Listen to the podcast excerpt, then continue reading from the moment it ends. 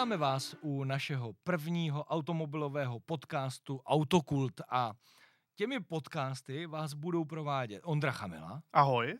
Je to mimochodem vynikající jezdec, skvělý drifter a taky eh, stejně dobrý motoristický novinář. no a bude tady i Jakub Brejlek, což je podle mě jeden z nejlepších českých a nejuznávanějších českých motoristických novinářů. Pak je to také otec malé Emičky a v neposlední řadě závodník, který jezdil rally, závody do vrchu i okruhy. Tak představením by nám Ondro vyloženě šlo. Kdo ano. nás nesleduje, tak se hodně naparujeme. Ale co vás v našich podcastech bude čekat? Budeme se věnovat eh, novinkám, nějakému zásadnímu automobilovému tématu, které rozebereme trošku z jiných úhlů, než jste běžně zvykem a taky si budeme zvát zajímavé hosty. Ano, ale teďka už musíme představit našeho partnera pro podcasty za tento měsíc. Je to Rimax Lubricants, což je jedna z předních světových firm na vývoj maziv a olejů. Je to mimochodem nizozemská firma a oni nabízejí celou řadu opravdu špičkových produktů, jak pro normální auta, tak pro motorsport. Tak, Základní oficiality máme za sebou a než přijde host, tak si dáme takový flash novinek. To, co se stalo v uplynulém týdnu. Tak jdeme na to. Já tady mám Volkswagen Golf R. Nová generace tohoto auta právě přichází na trh a to auto je zajímavé tím, že má výkon 320 koní, točivý moment 420 Nm, z 0 na 100 to dá za 4,7 sekundy. Maximálka je buď to 250 nebo 270 km v hodině v závislosti na tom, jestli si připlatíte za verzi Performance, která mimochodem má i výfuk a krapovič a také umí mít drift mod, ano, tohle auto, ačkoliv je to klasická čtyřkolka, která připojuje zadní nápravu, tak má vzadu lepší diferenciál se dvěma spojkama a díky tomu to auto umí i driftovat, dokáže přenést více výkonu na vnější zadní kolo v zatáčce a zároveň je tady Special Mode, což je mod na zajetí co nejlepšího času na severní smyčce Nürburgringu. Díky tomu tamto auto je o 17 sekund rychlejší než předchozí generace a zajede tento okruh za 7 minut a 51 vteřin.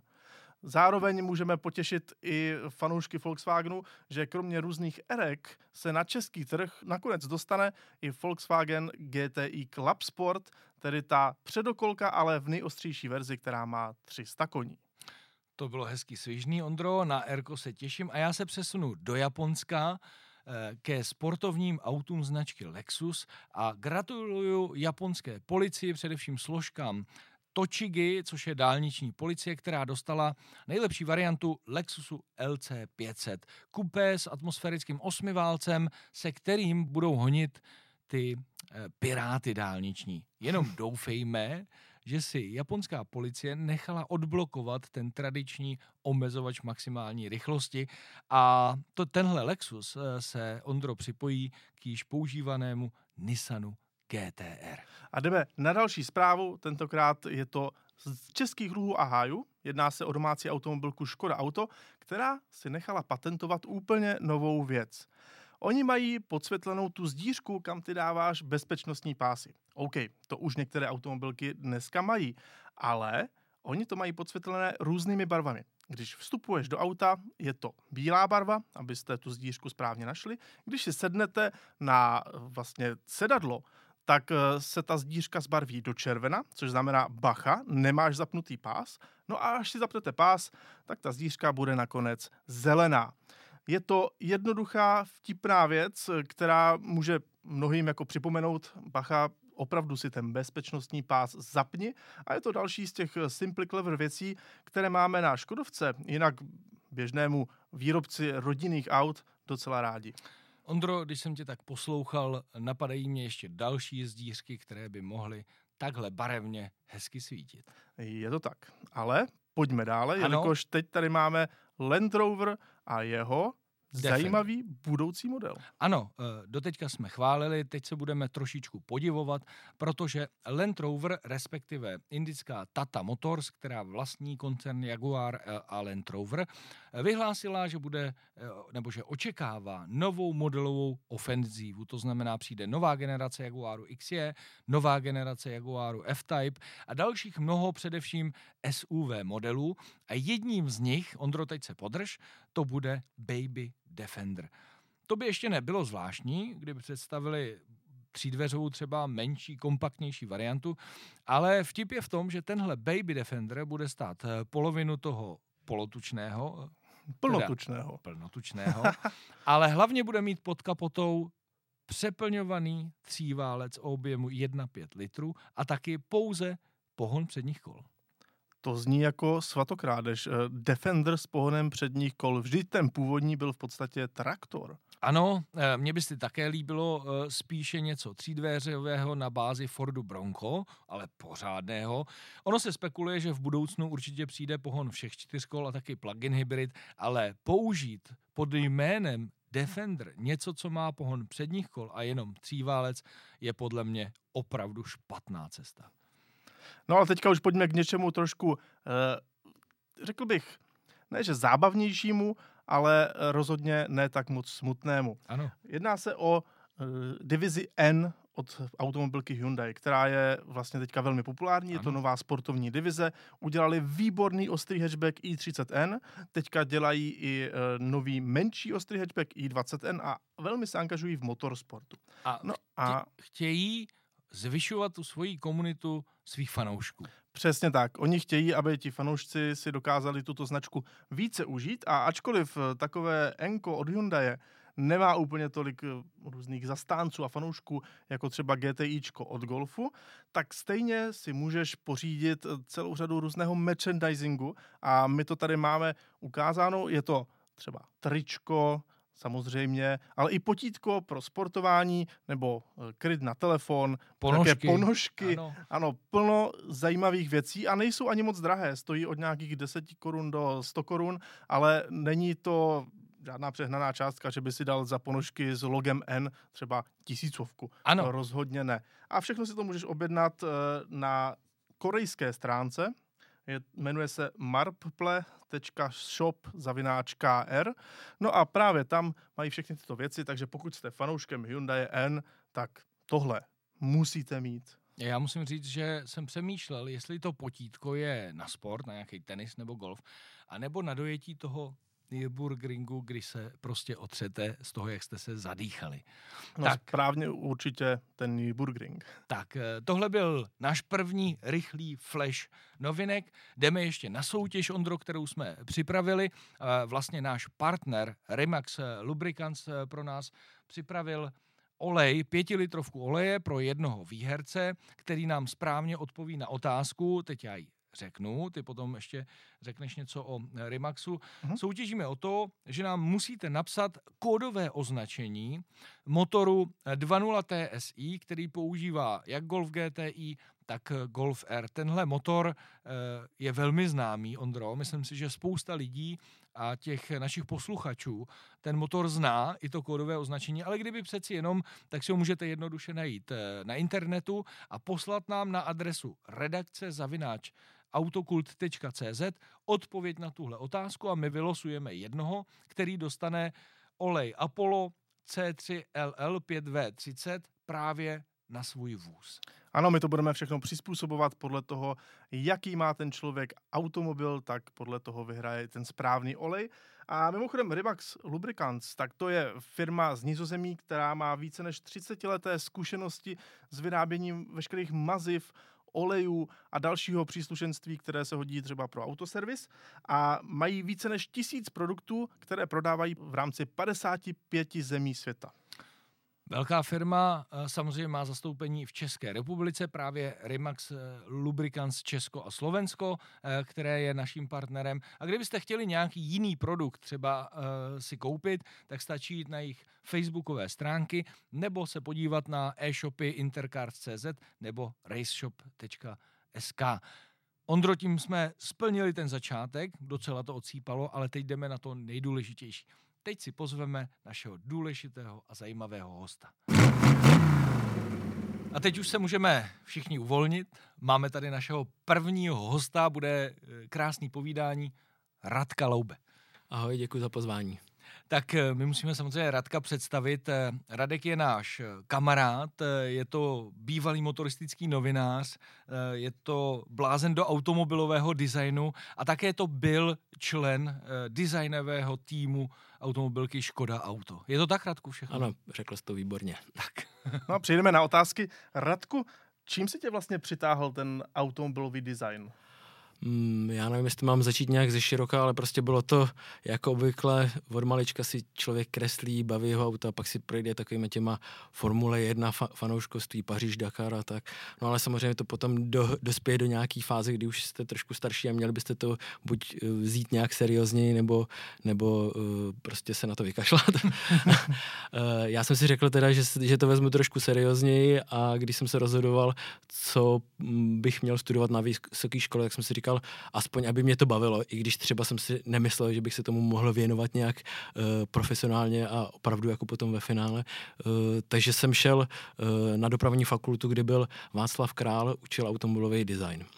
No, já tě musím v jedné věci opravit, protože ty si řekl, že ka- každý v mládí si kreslil, že jo? Já bohužel ne, protože mě rodiče během okamžiku sebrali pastelky, když věděli, co vytvářím a to mě neopustilo až do teďka, do mých 40 let. Ale eh, ta škola je jedna věc, rozumím, pan Král je obrovská celebrita designová, když to vezmu na český eh, poměry a možná i na světový, tak eh, jak se stalo to, že si z toho studia designu přešel k vlastnímu časopisu, který si eh, založil nebo udělal, jmenoval se Autodesign a styl.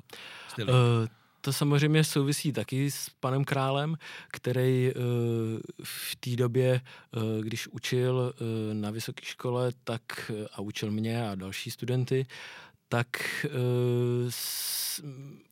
on byl výborný v tom, že uměl do, doporučit nebo rozeznat ty lidi, uh, na, na co mají talent. Jako. Takže když někdo byl spíš jako techničtější, tak ho nasměroval trošku techničtěji. Když byl někdo víc jakoby designer, tak ho nechával tvořit a dělal, dělat i trošku třeba víc technický nesmysly, ale prostě víc jako ten design.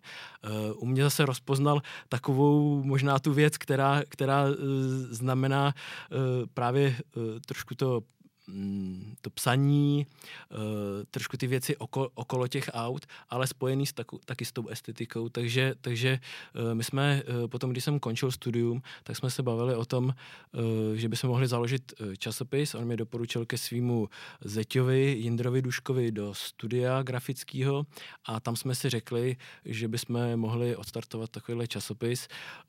Bohužel prvního čísla, vydání prvního čísla se pan Král nedožil, protože umřel zemřel v nedožitých 70 letech, ale jako bylo to věnované jemu a on měl být takovým tím garantem toho čísla a potom eh, tím pádem to v podstatě spadlo všechno na mě, takže, takže jsem uh, se stal tváří toho časopisu jakoby já a trvalo to potom asi dlouhých 9 a půl, 10 let skoro, kdy jsme podnikali nějaké věci ohledně toho časopisu a dalších eh, věcí kolem automobilového designu.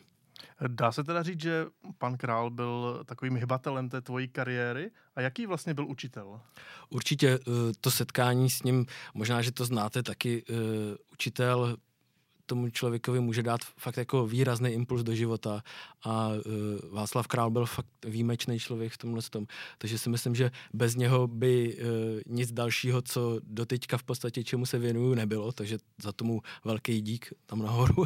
A uh, učitel byl skvělý, já si pamatuju, že prostě tam jsem poznal poprvé takový ten pocit, když uh, když ta práce nebo to studium není to studium, ale je to prostě ta zábava. Že prostě ten člověk, my, my jsme se tam scházeli, uh, taková partička těch lidí v pátek odpoledne, nebo v podstatě ráno jsme přišli a zůstávali jsme do odpoledne.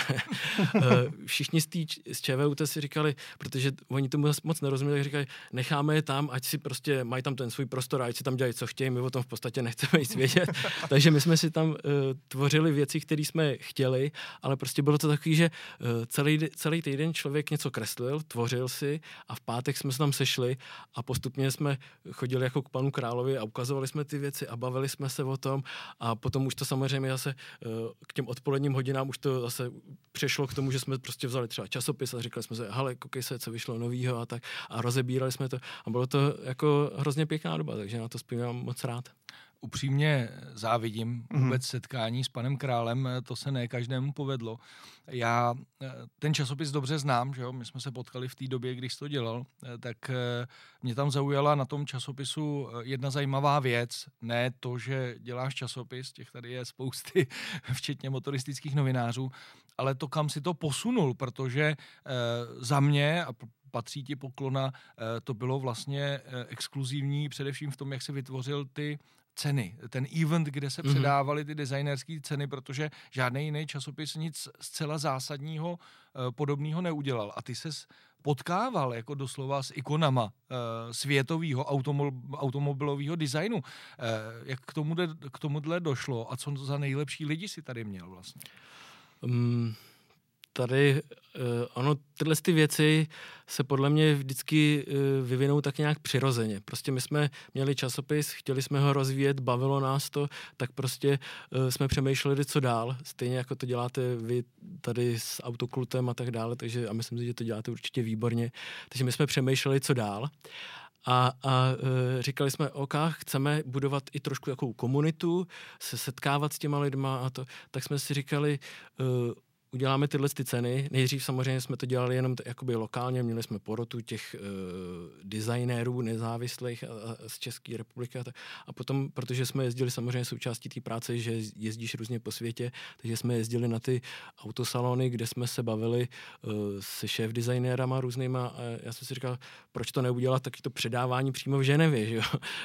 Hnedka to dostane samozřejmě ten správný jako uh, zvuk a to, ta, takže uh, a ku podivu, nebo ku podivu, uh, všichni byli hrozně potěšení samozřejmě, že můžou dostat cenu, takže, takže uh, jsme měli uh, docela dobrý ohlasy na tohleto. Uh, třeba když tady vidím Flavio Manzoni z Ferrari, Eh, to bylo jako úžasné setkání, on je úžasný člověk, úplně skvělý ilustrátor, designér a všechno. A uh, já jsem, my jsme se setkali, v, já nevím, jestli to bylo v Ženevě nebo kde, kde to tam bylo. A pot, potom, uh, když jsem přijel z té Ženevy domů, protože tam prostě udělal jsem s ním rozhovor samozřejmě u toho, předali jsme si cenu, nafotili jsme to, po, popovídali jsme si. No ale bylo to tam v takovém tom spěchu toho autosalonovým. A já jsem potom přijel domů a asi za den nebo takhle telefon a Flavio Manzoni mi volal ke mně domů tady do Prahy a říkal thank you Radek, thank you. A tak jsem si říkal, to není, to není možný a tak, jakože šéf designer Ferrari mi volá a tak jako bylo to fajn. Ale to předpokládám nebyl jediný člověk, že jo? Určitě z těch ne. zajímavých, eh, který Uh, si oslovil. Tady zrovna je kompletní board Jaguar, Jaguar Land Rover, což bylo taky zajímavý. Uh, to myslím si, že bylo zrovna jedno z těch prvních předávání, kde uh, je to možná i trošku vidět celkově na mě, jak tam jsem. Změnil se trošku. No, ano, no. ano. A uh, pak tam samozřejmě přitom jsem se setkal s ostatníma dalšíma významnýma designérama, protože jsme fakt jako uh, vybírali věci, které z našeho pohledu a z pohledu těch designérů mají nějakou hodnotu, takže, takže um, to byly opravdu ty špičky v oboru. No a když už se takhle setkal s různými designéry, studoval si pod panem Králem, kdo je pro tebe taková největší ikona automobilového designu? A to se... Mm, já, Ale je to asi těžké říct. Ale... Jako, já jako musím určitě zmínit Josefa Kabaně, který, s kterým jsem měl tu čest spolupracovat. Radku, počkej, já jsem připraven. A, tady je už z pozdější doby trošku, Jasně. ale pořád je... Uh, takže s tím jsem měl uh, možnost spolupracovat a to je taky úžasný člověk a um, jako těžko se popisuje vůbec uh, jeho přístup k designu a tak, ale určitě je to uh, za mě jeden z, nej, z nejlepších designérů, který uh, prostě teď momentálně jsou. Takže se těším, co uh, od něho budeme moc vidět v blízké budoucnosti, doufám, z Volkswagenu, kde teď působí. A uh, určitě musím zmínit třeba uh, Fabio Filippini, který byl šéf designer uh, Pininfarina, to je úžasný člověk. Teďko uh, odešel jakoby trošku z té branže, ale pořád se tomu věnuje.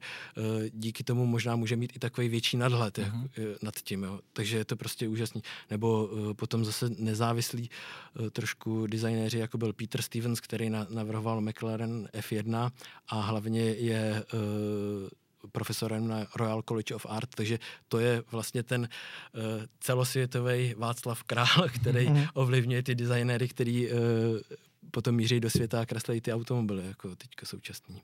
Měl jsi možnost, eh, kromě toho setkání eh, na prezentacích nebo na tom autosalonu, se třeba dostat i do těch eh, designových studií, jako je právě Bertone, Pininfarina a podobný? Byl jsem samozřejmě v průběhu toho, když jsem byl novinář, tak jsem na některých akcích byl, to možná vy taky párkrát, ale jako ty designové studia jsou samozřejmě ty nejstřiženější místa. Tam prostě těm lidem ukážou opravdu jenom to, co uh, chtějí. Takže tam jako nevidíš v podstatě moc tu realitu, i když někdy to může být relativně blízko, ale prostě uh, není to, uh, tam nelze předpokládat, že by prostě člověk, který je zvnějšku, mohl jen tak nakouknout a zase prostě v klidu odejít. tak ještě to možná eh, řeknu přesněji. Měl jsi možnost mít čas se s nima pobavit, s těma hvězdama designerskýma i právě mimo ty prezentace a, e, a vlastně autosalony, že bys třeba aspoň tam s ním měl nějaký velký rozhovor, třeba. Bavil se s nima jako? Uh, my jsme dělali rozhovor v podstatě do každého čísla autodesignu, to byla jedna z takových velkých částí toho čísla, že vždycky jsme tomu dávali velký, velký prostor. A tam prostě postupně jsme prošli v podstatě všechny uh, možný designéry a automobilky, který, který byly k dispozici, takže, takže jako těžko jmenovat uh, jednotlivce, ale prostě víceméně skoro všichni lidi tam se nějak uh, objevili.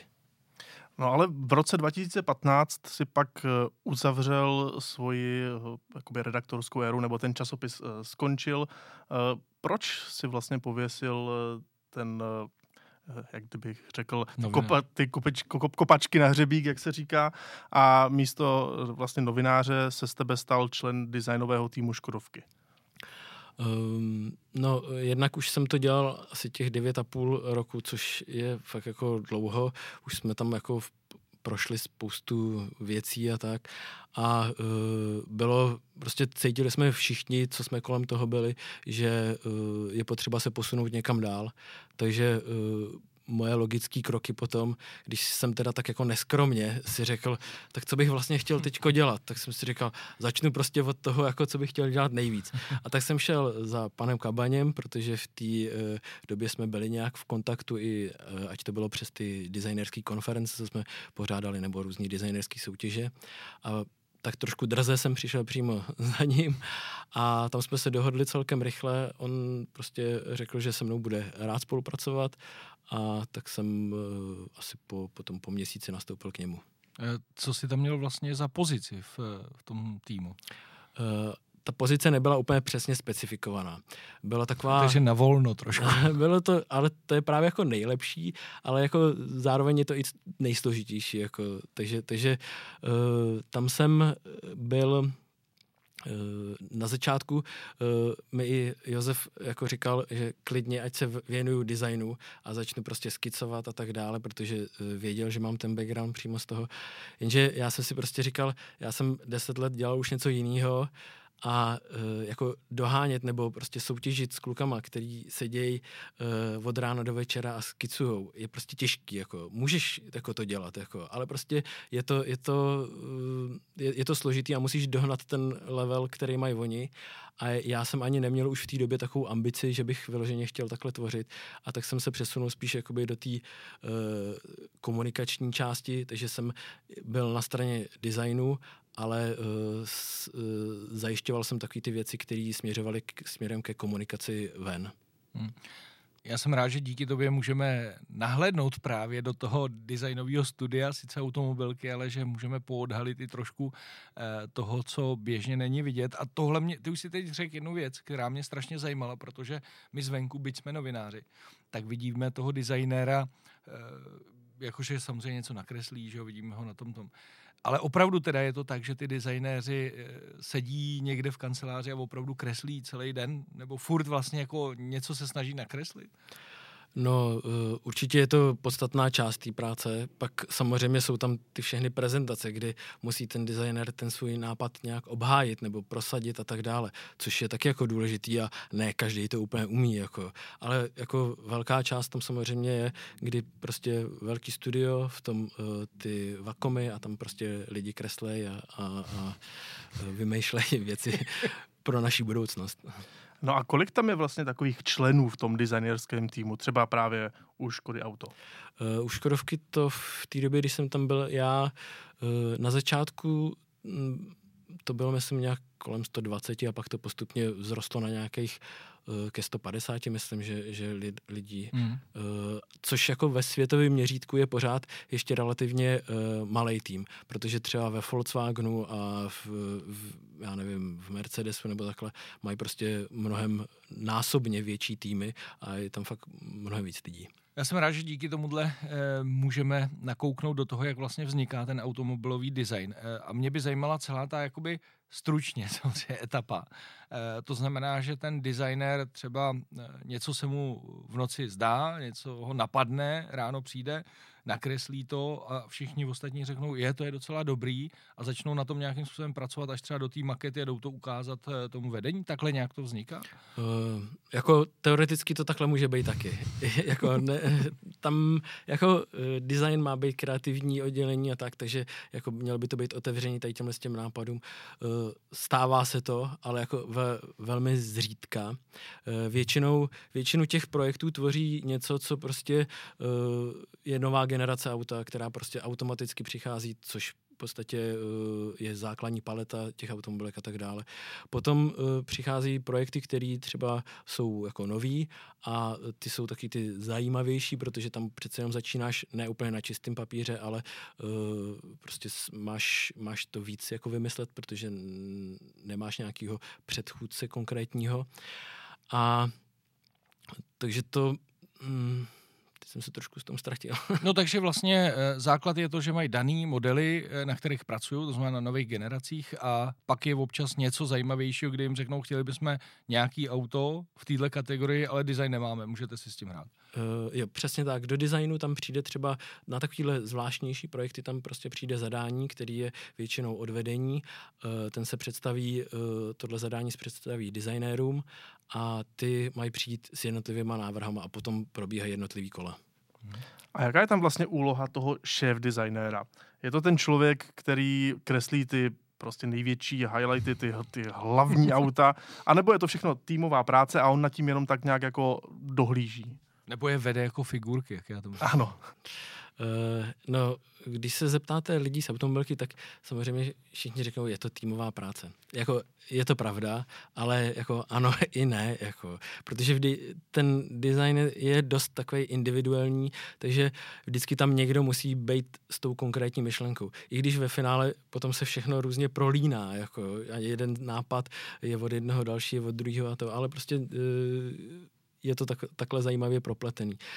No a uh, já bych řekl, že ten uh, záleží uh, od člověka prostě. Někdo vede design tím způsobem, že v podstatě už to má vymyšlený v hlavě a jenom čeká, který z těch lidí v tom týmu se trefí do toho, eh, co, co má nejvíc a to posune prostě dál. Mm-hmm. Někdo zase dává větší volnost, věč, víc volnost kreativitu přímo těm designérům a prostě eh, čeká na, a kombinuje ty jejich nápady. Jako. Takže eh, je možný prostě víc takových přístupů mít. No a jak to vedl pan Kabaň? pan Kabaň, ten je velký vizionář, takže ten prostě jeho vize byla vždycky celkem jasná a tam věděl, eh, co v podstatě chce. Jako. Takže eh, byla kreativita velká jakoby pro designéry, ale určitě eh, ta vůči osobnost tam byla hodně silná. Já tady mám fotku vlastně zrovna z designerského prostředí Škodovky. Pokud se nepletu, tak je to facelift Fabie, jestli vidím dobře. Přesně tak. A je to na počítači a mě právě zajímá, jestli ještě dneska vlastně designer pracuje, že má papír, nebo jak se říkal, skicuje, mm. má tu uh, pastelku, nebo jak se tomu říká, pastelku a kreslí, nebo už to dneska vzniká, tak jako vidíme na fotce, že to je prostě počítač nebo nějaký tablet a, a vzniká to všechno skrz elektroniku. Um, záleží to vždycky na tom konkrétním designerovi. Buď prostě se mu líbí papír, vezme si na tu první skicu uh, papír a naskicuje si, co chce, pak to třeba naskenuje a po, pokračuje na tom v počítači. Ale některý, protože jako ten tlak na ten čas a ty výsledky je docela velký, tak prostě někdo začne rovnou, rovnou v počítači a jede rovnou v počítači, takže je, to, je to na rozhodnutí toho konkrétního designera. No a jak těžké je vlastně v dnešní době vytvořit eh, design automobilu, protože všichni víme, že je tady obrovské množství různých pravidel, ať už jde o bezpečnost, eh, samozřejmě výbavové prvky, eh, pak taky nějaká představa vedení a ještě je tam opravdu i ta otázka toho, zda se to dá vlastně vyrobit. Mm-hmm. Jak je to náročné? No já bych řekl, že na to, jak je to komplexní činnost celkově a co všechno do toho vstupuje, tak podstatě je docela takový malý zázrak, že ty auta vypadají ještě docela k světu. to jsme chtěli přesně ano. vědět. Protože, protože jako to, ty omezení jsou velký a jako předpisy jsou jedna věc, ale to jsou celkem jako jasně daný pravidla a jsou jasný pro všechny. Jako. Takže je to nepříjemný, ale jako na to si člověk nemůže stěžovat. Ale potom jsou prostě samozřejmě taky ty omezení, jakože eh, nějaký finanční a tak, jako, což s čímž bojuje každá automobilka. Jako prostě. A je to taky součást té hry, ale uh, tam už se to dá různě vykládat a uh, je i na šikovnosti třeba toho šéf designera, co všechno prosadí a tak dále. Jako. Mm-hmm je tady další věc, která mě eh, strašně zajímá a myslím si, že spoustu lidí, koho baví design a vůbec eh, auta, tak se tím zaobírá, protože já jsem se k tomu taky několikrát dostal, že eh, ten design se samozřejmě vytvoří, je nějaká už finální třeba verze třech návrhů nebo podob, hmm. nebo třeba maketa, ale kdo v tom finále eh, tam rozhoduje to eh, vedení třeba, eh, nebo výroba, a nebo ten designer a řekne, tohle jsem vybral, takhle to odprezentuje a, a ten jeden návrh jeho projde do výroby, a nebo naopak on vedení představí třeba tři nebo čtyři varianty toho modelu a vedení, nejvyšší vedení, board té automobilky řekne, tohle se nám líbí, to chceme, nebo marketing, nebo jak vlastně dojde k finálnímu rozhodnutí, že to bude takhle vypadat. Mm, to je taky hodně složitá cesta, můžou tam být prostě různé cesty, ale uh, třeba jako dřív uh, jak se mluvilo o tom, že uh, ty technologie to, nebo aby to bylo vyrobitelné a tak dále, tak to, to bylo jako v současnosti to samozřejmě přetrvá, musí to být vyrobitelný a je to vždycky boj o to, ale jako co co teď je, tak jako když to chce design, tak uh, a chce to i vedení, tak prostě se to dá vyrobit nějak. Nějakým způsobem se to prostě udělá. Jako, jo. A, a, ale uh, tak, takže jako to, že inženýři dřív řekli, že to prostě není možný, tak uh, a tím to prostě skončilo, tak tahle ta doba už trošku je za náma a to je i ta role trošku toho designera. Eh, dávat ty podněty, aby i ty věci, které jako v podstatě, protože inženýři většinou říkají, máme to takhle udělaný, je to dobrý, funguje to, nekazí se to, eh, jedeme, jedeme takhle s tím dál. Ale prostě designer do toho vždycky tak trošku jako chce rejpat a říct, a co kdyby se to udělali takhle? A, to. a oni teda musí jakoby eh, se zamyslet, říct na začátku samozřejmě to nejde, aby potom se dospělo k tomu společnému jako cíli. Ještě rychle tam hodím jeden dotaz, jenom abys mi to potvrdil, tím pádem vlastně e, říkáš to, co se děje i na trhu, že dneska začíná převládat design. Eh, podle mě jo. No, to je zajímavý. Mě by ještě zajímalo uh, jedna věc.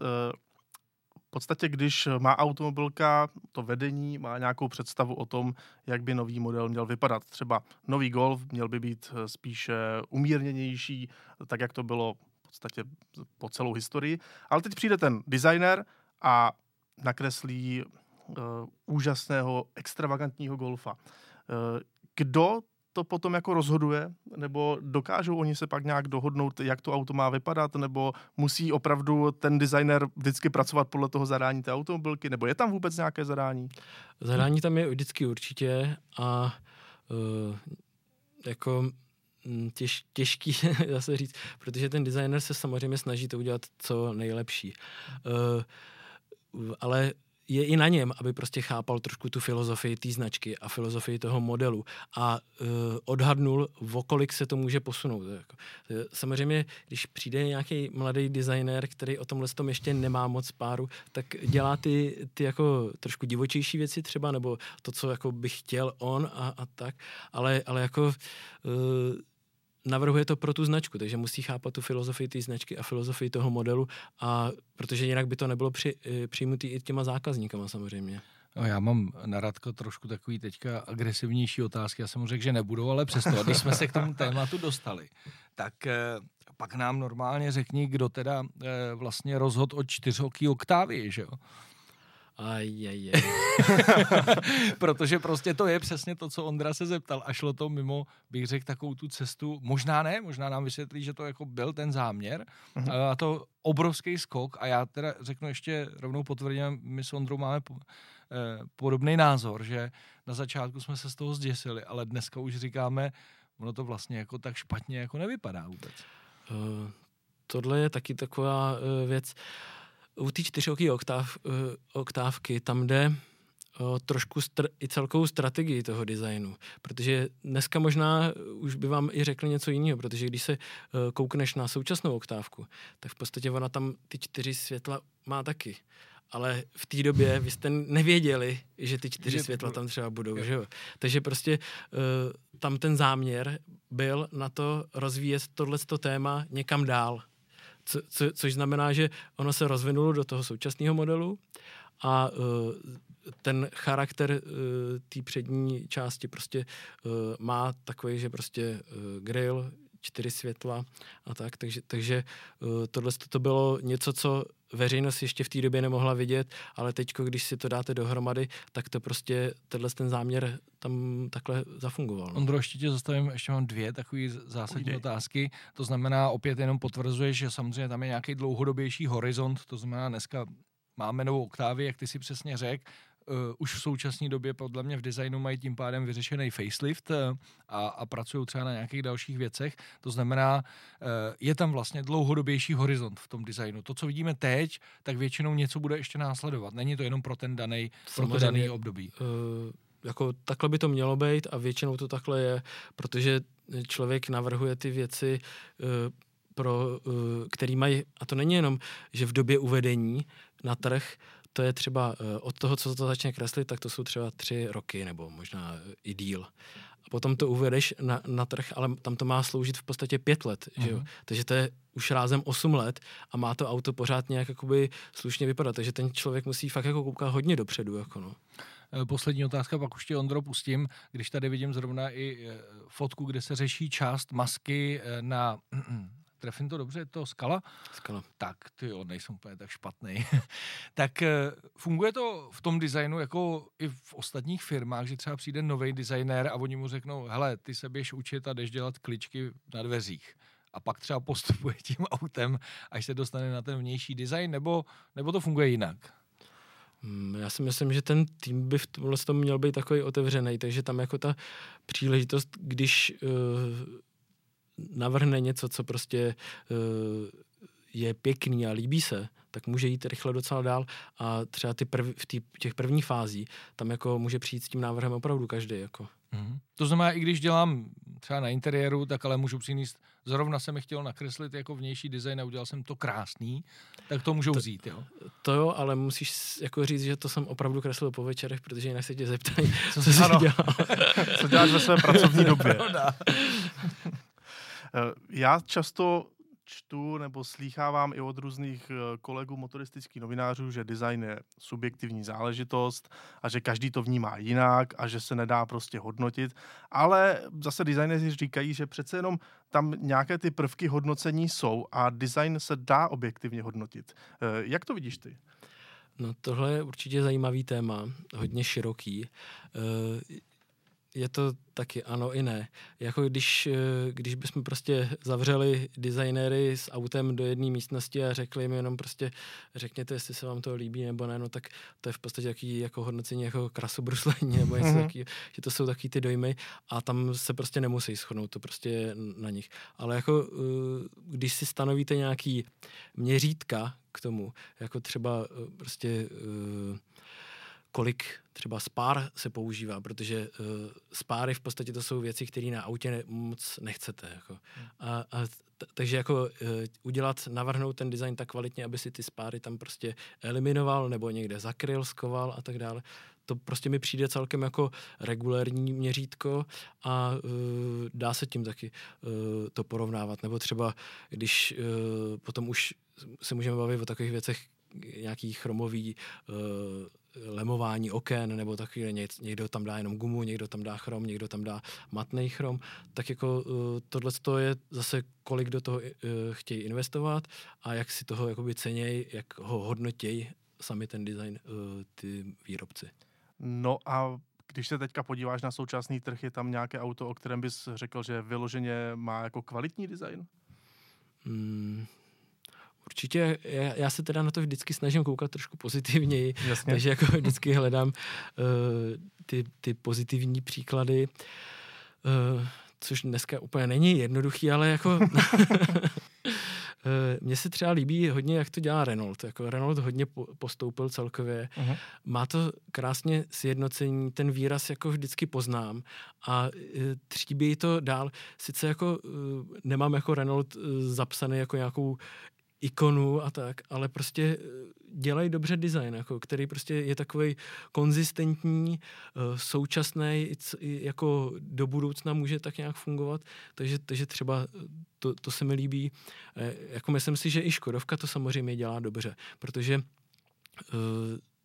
ta, tam hlavně je prostě vidět pořád podle mě trošku i takový to nadšení a s, ta snaha to posunovat jako dále, jako, což prostě třeba teďko jsem mluvil uh, s kamarádem, který uh, je v designu ve Fordu a ten říkal, že jako je z toho tam takový zmatený, že prostě tam necítí ani v tom designu taky to nadšení, jako, mm-hmm. že prostě tam jim stačí, když jim vyjdou klinické testy jako že od zákazníků, že, jsou, že jsou s tím spokojení a všichni jsou z toho happy a prostě říkají, jdeme dál, je to v pořádku. Takže já, já to musím trošku odlehčit, sorry, jo, protože už to bylo strašně vážný, ale, ale zrovna mě nepřekvapuje, že jsou dost eh, překvapení z toho, jak to funguje eh, u Fordu, protože i my jsme dost eh, v chaosu tam a jak si řekl klinický testy, tak ty si říkal, že jim vyjdou klinický testy, že ještě neumřela ta automobilka, ale, ale, ale dobrý Ondro, přerušil jsem tě, tej se dál. Ne, ne, ne, to je naprosto v pořádku. Uh, takže v podstatě uh, Dobrý, teď, teď mi to vypadlo. Teď jsem ti přerušil, no, tak trošku... já, to je dobrý, já to tam hodím, že jo. Eh, zase trošku zatlačím Radka do kouta, že jo, protože eh, nelze se nezeptat a on to samozřejmě sleduje a vidí eh, na, ty, na toho Bobra, že jo, který vyšel od automobilky BMW, protože aspoň můj pohled je úplně opačný než v tom Renaultu nebo v té Škodovce, že tam mně přijde, že oni jsou dlouho už na tom vrchu a asi je tě strašně těžký to nech, někam posouvat, ale moc jsem tohle nepochopil a hm, přijde mi to auto absolutně nevyvážený. Neřeknu, že je nepěkný, ale designově nevyvážený. Jaký máš názor na tuhle novou masku nebo strategii masky u BMW? Uh, eh, jako já když jsem to viděl poprvé, tak jsem z toho taky nebyl nadšený. Prostě mi to přišlo uh, nehezký, jednoduše řečeno. Ale jako uh, v reálu už to tak špatně nevypadá. A myslím, ta strategie toho jako rozvinout to tímhle tím směrem není úplně špatná. Určitě se to dá udělat líp, ale jako uh, je to podporování té identity značky, což prostě uh, je to nejdůležitější, co, co může být. A uh, jako když potom vidím ale zase uh, to rozvíjení té trojky, M4, nebo já nevím co, tak ty už jsou takový až moc, jako na mě zase přijdou. Ale uh, jako trošku tam ztrácím tu eleganci původní a to. Ale jako eh, v principu mi to nepřijde jakoby špatný směr, ale možná, že by šel udělat trošku líp, no, ale uh, neříkám, jako, že mám jas, jasný, uh, jak jsem představu, jak by to mělo být. No a co potom říkáš na nějaké vyloženě sjednocení designu napříč modelovými řadami? Mě teďka napadá třeba Mercedes, kde prostě člověk občas měl problém, když potkal C, Ečko, S, respektive třeba jejich kupé verze, tak měl občas problém to na první pohled rozeznat, ale na druhou stranu, mm, co se týče zákazníků, tak očividně eh, ti to přijali poměrně dobře, protože ta auta se velmi dobře prodávají všeobecně. Tak eh, Myslíš, že to je správný směr, jako mm, udělat to všechno na jedno brzo, když to takhle přeženu? Mm-hmm. Uh, na začátku, když chcete mít tu značku, tak uh, on, ono je to o dlouhodobější strategii. Takže prostě, uh, když chcete změnit trošku to designový DNA, tak uh, tak to nemůžete udělat. Tak teďko udělám tady ten model a tam ten už udělám trošku jinak. Nejdřív to musíte sjednotit, sjednotit napříč celou tou modelovou řadou a potom znova zase začít to trošku jakoby uh, diverzifikovat a měnit a že, že už netolik se nedržíte těch pravidel, které jste si nastavili na začátku a tak a, a, a tím se to zase jakoby uh, ta diferenciace je větší. Jako. Takže, takže z tohohle z toho důvodu to vidím já, že to třeba prostě takhle dělal Mercedes, i když ten má prostě silnou značku od jakživa, ale chtěl změnit trošku ten designový jazyk, takže nejdřív prošel celou uh, tou pa- paletou a potom uh, bude ten čas, kdy to začne zase víc diferencovat. To mně přijde uh, vlastně, že jsou to takový dva břehy, ten, ten vnitřek toho designu, to znamená ty, ty designéři a ta veřejnost ale i motoristická, že možná se to i blbě chápe, protože vlastně my vidíme jenom ten finální pro, produkt, ale nevidíš přesně do těch souvislostí, které tam jsou dlouhodobý, nadčasový a vlastně souvisejí i s tímhle. To jsem rád, že jsi nám to e, i takhle eh, osvětlil. Já bych e, vlastně, nebo ještě mě zajímá, e, jestli to budeš vědět, e, co všechno ty designéry při té tvorbě ovlivňuje a teď myslím mimo auta, protože my to strašně vidíme jako autařsky. My jsme autaři, to znamená koukáme, že ho srovnáváme, říkáme. A mě by zajímalo, jestli ten design, eh, designer, který kreslí auta, se nechává ovlivňovat asi jo, ale třeba architekturou, nábytkem eh, a čím vším možným vlastně. Jestli to, předpokládám, že to není člověk, který je zaměřený na auta, sleduje okolní auta, kreslí auta. Yes.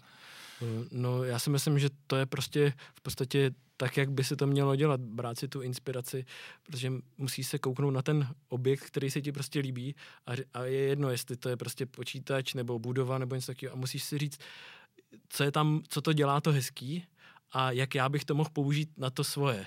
A prostě někdy si řekneš, je to proporce, někdy si řekneš, je to tady ten detail a jak, jak bych se představil třeba na autě nebo už na, na čemkoliv jiném. Takže jako já bych to chápal tady tím, tím způsobem. Mm-hmm.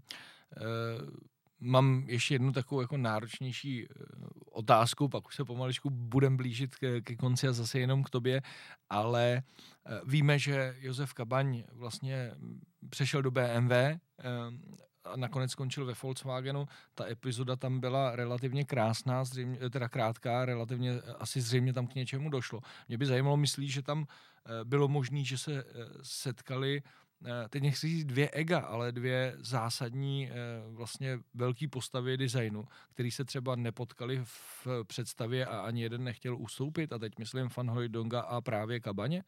Že to mohl být ten důvod, proč eh, Josef Kabaň odešel pryč z BMW?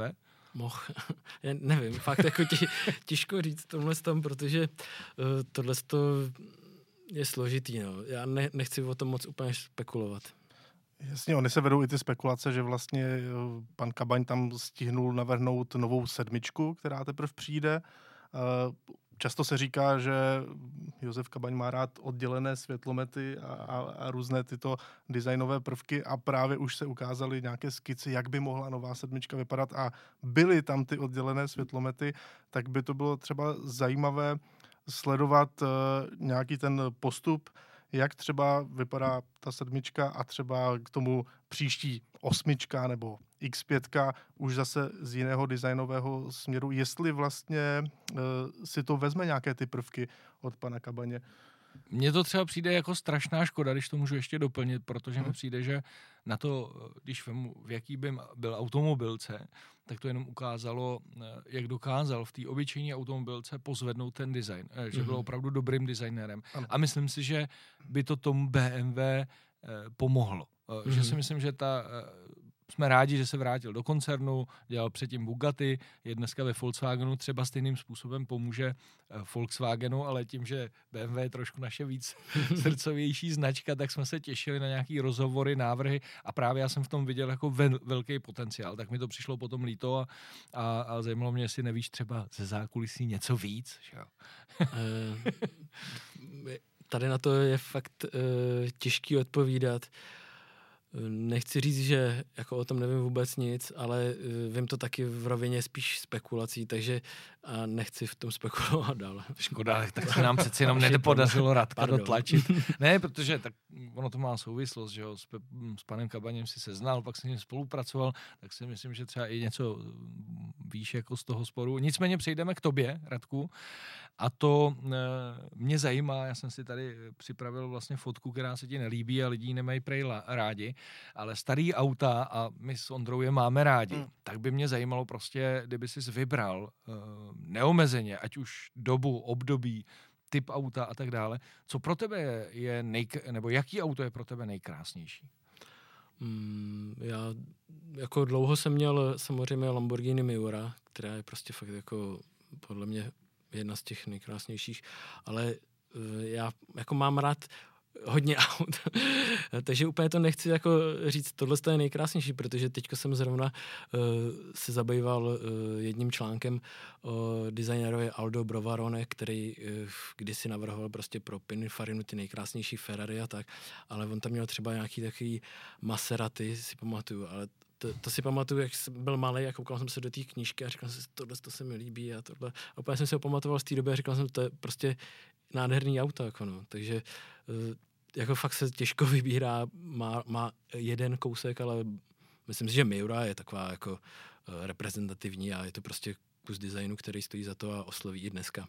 Nebo uh, tak třeba období, jako autový. Ne daný na design, ale období autový, který tě nejvíc baví. Uh, jako je to ta zlatá éra uh, těch, já nevím, od těch 60. do 70. let, tam je prostě spousta krásných aut. Ale jako už teďko, jakoby, možná jak trošku stárnu, tak taky ty 90. mi přijdou taky hrozně zajímavý. Jako jo. Takže je to možná potom už taková jako vlastní úchylka v tom. No a když už se přesuneme do těch 90. tak my máme takové speciální jo, firemní ano, auto. Ano, ano, Ondra to tím může je, zakončit. Je to auto, o kterém se často mluví škaredě, ale zase vím, že někteří lidé ho ve své době velmi oceňovali právě za ten uh, chytrý design. Je to Fiat Multipla. Co si o tom autě myslíš? Já jsem ho tady viděl před studiem po delší době, protože jich moc nejezdí. Ale jako hnedka jsem říkal Jakubovi, že prostě mě to auto přijde úžasný. Já hrozně rád jsem, když prostě na ulici potkám něco jiného. Jako to hmm. mě úplně, jako si říkám, to, prostě je paráda, jako. A hlavně takovýhle auta, jako s tím časem trošku jako, jako dát to teďko na trh jako nový seriózní auto, tak je to už trošku jako moc, jo. Ale také zpětně, prostě to dostane úplně jinou hodnotu a hrozně se mi líbí a říkám, prostě paráda a ještě u toho jako objevuješ taky ty věci, které uh, dneska ty auta prostě nemají. Tohle to bylo jaký celkem experimentální auto, ty tři sedačky ve prostřed, ten design té přístrojové desky. Takže jako uh, v těch souvislostech je to hrozně zajímavý pozorovat a jsem vždycky z toho nadšený, když něco takového vidím. Mě to strašně pobavilo, že mi Radek venku řekl eh, takovou zajímavou věc, který já jsem si nevšiml, ale má pravdu. Mhm. Vždycky, když jsem viděl multiplu, tak měla vepro, vepředu to prostřední sedadlo sklopený. A je to pravda, protože my to taky tak používáme, ano. protože ne každý eh, jezdí ve třech lidech vepředu. A jsem rád, že eh, Radek, naš, náš tovární vůz, označil, že zraje jako víno. Tak no jsem to, to je, pochopil vlastně. Jo, italské víno, to je rozhodně dobré víno, takže je to tak. Radku, my děkujeme, že jsi eh, za námi do prvního dílu přišel, prošel se takovým křestem i, i, i naším vlastně, protože se učíme. Každopádně bylo to velmi příjemné povídání o tom designu a my už jenom na závěr můžeme opět poděkovat našemu partnerovi, tedy společnosti Rimax eh, Lubricants, který je na tento měsíc partnerem našeho podcastu Autokult. No a nezapomeňte samozřejmě soutěžit. Eh, na začátku jsme řekli, že chceme vědět, Ondro, kódové označení. Kódové označení motoru nového Volkswagenu Golf R. Je to motor 2.0 TSI, který má svůj vlastní kód. Ten určitě snadno najdete a pošlete nám to na naši e-mailovou adresu redakce.autokult.cz A teď už jsme opravdu na konci našeho prvního podcastu. Eh, Děkujeme znova Radkovi, že byl uh, součástí tohohle našeho prvního Já taky dílu. děkuju. Bylo to velmi zajímavé uh, povídání, no a my se všichni, nebo my všichni, my se s Ondrou hlavně a s dalším hostem těšíme zase příště naslyšenou a naviděnou. Ano, hezký den a na viděnou.